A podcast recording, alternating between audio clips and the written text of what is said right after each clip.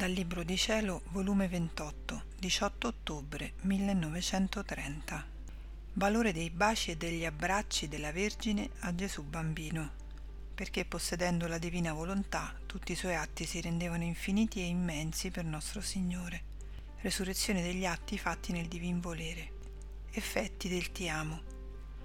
Continuo il mio solito stato soffermandomi nell'atto quando la sovrana regina diede alla luce il bambinello Gesù e stringendolo al suo seno lo baciava e ribaciava e beandosi in lui gli dava il suo latte dolcissimo.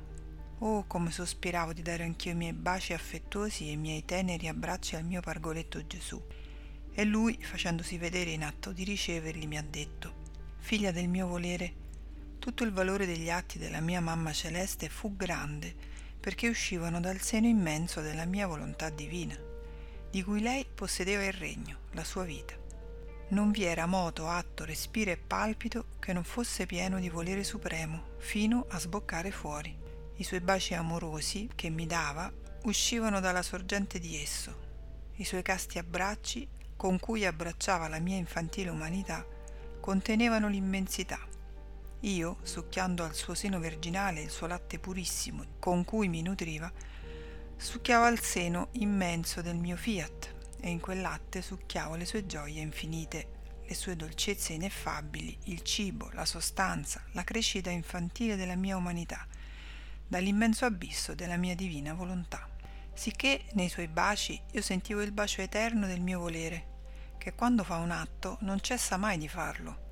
Nei suoi abbracci sentivo un'immensità divina che mi abbracciava, e il suo latte mi nutriva divinamente e umanamente e mi ridava le mie gioie celesti e i contenti del mio volere divino che la teneva tutta riempita. Se la sovrana regina non avesse avuto una volontà divina in suo potere, io non mi sarei contentato dei suoi baci, del suo amore, dei suoi abbracci e del suo latte. Tutt'al più si sarebbe contentata la mia umanità, ma la mia divinità, io, verbo del Padre, che avevo l'infinito, l'immenso e mio potere, volevo baci infiniti, abbracci immensi, latte pieno di gioie e dolcezze divine. E solo così restai appagato, perché la mia mamma, possedendo la mia volontà divina, mi poteva dare baci, abbracci, amore e tutti i suoi atti che davano di infinito. Ora tu devi sapere che tutti gli atti che si fanno nella mia divina volontà sono inseparabili da essa. Si può dire formano una sola cosa, atto e volontà si possono chiamare la volontà luce e l'atto calore e sono inseparabili l'una dall'altro.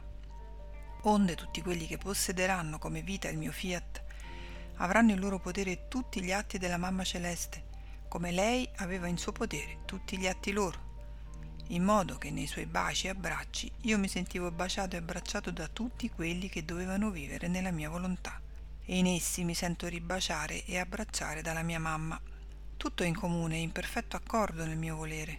Ogni atto umano scende dal suo seno e con la sua potenza lo fa risalire al centro donde è uscito. Quindi sii attenta e non ti far sfuggire nulla che non entri nella mia divina volontà, se vuoi darmi tutto e ricevere tutto. La mia povera mente continua il suo corso dentro la divina volontà, a seconda delle circostanze in cui mi trovo ma è sempre essa il mio punto d'appoggio, il mio principio, il mezzo, il fine degli atti miei. La sua vita corre in me come il dolce mormorio del mare che mai si ferma, ed io per contraccambio d'omaggio e d'amore le do il mormorio degli atti miei che lo stesso fiat divino mi fa fare. E il mio sempre amabile Gesù continua a dirmi, figlia mia, ogni atto fatto nella mia divina volontà forma una resurrezione divina nell'anima la vita è formata non di un solo atto, ma di tanti atti uniti insieme, sicché quanti più atti si fanno, tante volte si risorge nel mio volere, in modo da poter formare una vita completa, tutta di divina volontà. Come la vita umana è formata da tante membra distinte per poter formare la sua vita, e se ci fosse un solo membro non si potrebbe chiamare vita, e se mancasse qualche membro si chiamerebbe vita difettosa, Così i ripetuti atti fatti nel mio volere servono come a formare le diverse membra di volontà divina nella creatura. E mentre servono a riunire insieme questi atti per formare la vita, servono ad alimentare la stessa vita. E siccome la mia divina volontà non ha termine, Così quanti più atti si fanno in essa, tanto più cresce la sua vita divina nella creatura. E mentre questa risorge e cresce, l'umana volontà riceve la morte da questi stessi atti fatti nel mio volere divino. Non trova alimento per alimentarsi e si sente morire ad ogni atto fatto nella mia divina volontà. Ma quale dolore! Quante volte la creatura fa la sua volontà nei suoi atti, tante volte fa morire la mia nell'atto suo. O com'è raccapricciante vedere che un volere finito mette fuori del suo atto un volere infinito che vuole dargli vita di luce, di bellezza, di santità. Onde continuavo i miei atti nel volere divino con il mio solito ritornello, ti amo, ti amo, in tutto ciò che hai fatto per amore nostro. Ma mentre ciò facevo pensavo tra me, Gesù benedetto sarà stanco della mia cantilena ti amo, ti amo, quindi a che pro dirla? E il mio dolce Gesù, muovendosi nel mio interno, mi ha detto, Figlia mia, il vero amore, accompagnato anche dalle parole ti amo, non mi porta mai stanchezza, perché essendo io un complesso d'amore e un atto continuato d'amore, che mai cessa d'amare, quando trovo il mio amore nella creatura, trovo me stesso, e il segno che l'amore di essa è parto del mio amore è quando è continuo.